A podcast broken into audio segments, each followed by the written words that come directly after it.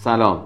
گاهی تو خلوت خودم که فرو میرم یه فکری یه ایده میاد مهمان ذهن من میشه و به من میگه که حسین ابن علی فقط در اون چند ماهی که منجر به کربلا شد امام حسین نبود. حسین ابن علی در تمام طول زندگی و با تمام جملات و کلمات و رفتارها امام حسین بود. یه جمله از امام حسین هست که هر وقت اون جمله رو میشنوم به خودم افتخار می‌کنم که شیعه و محب چنین امامی هستم.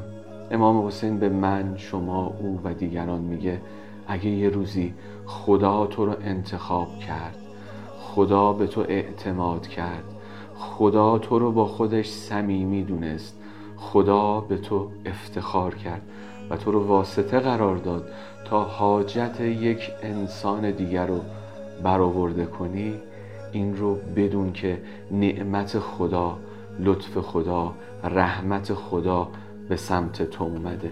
مبادا مبادا و مبادا ملول بشی خسته بشی. بدون در پس این نعمتی که خدا برای تو تدارک دیده نعمتهای فراوان دیگری هست که زندگی تو رو تغییر خواهد داد و تو رو متحول خواهد کرد. ما خدا رو شاکریم که حسینی داریم که معادلات اجتماعی رو به هم می‌زنه. امام حسین علیه السلام به ما یاد میده وقتی کسی میاد از تو حاجت می‌خواد با تمام وجود به سمت حاجتمند برو. چرا که خداست که داره در خونه تو رو می‌زنه. چرا که خداوند متعال که خودش از هزار و یک راه می‌تونه حاجتهای بنده هاش رو فراهم کنه این بار تصمیم گرفته از راه تو به دست بندش حاجت برسونه.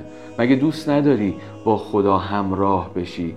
مگه دوست نداری خدا تو رو اختصاصی خطاب کنه و صدات بزنه؟ بگه محمد علی فاطمه زهرا یه بنده ای دارم اومده در خونت رو زده و می‌خوام تو جوابش رو بدی. و وقتی خداوند از طریق تو حاجت کسی رو برآورده کنه فکر می‌کنی و گمان می‌کنی اگر در روز قیامت به همین حسینی که امروز داری زیارتش میری رو بندازی و بگی محتاجم خداوند متعال دعای امام حسین رو در روز قیامت برای تو مستجاب نمی‌کنه. بیایید ما که داریم میریم حرم امام حسین علیه السلام زیر حرم حسینی زیر حائر حسینی.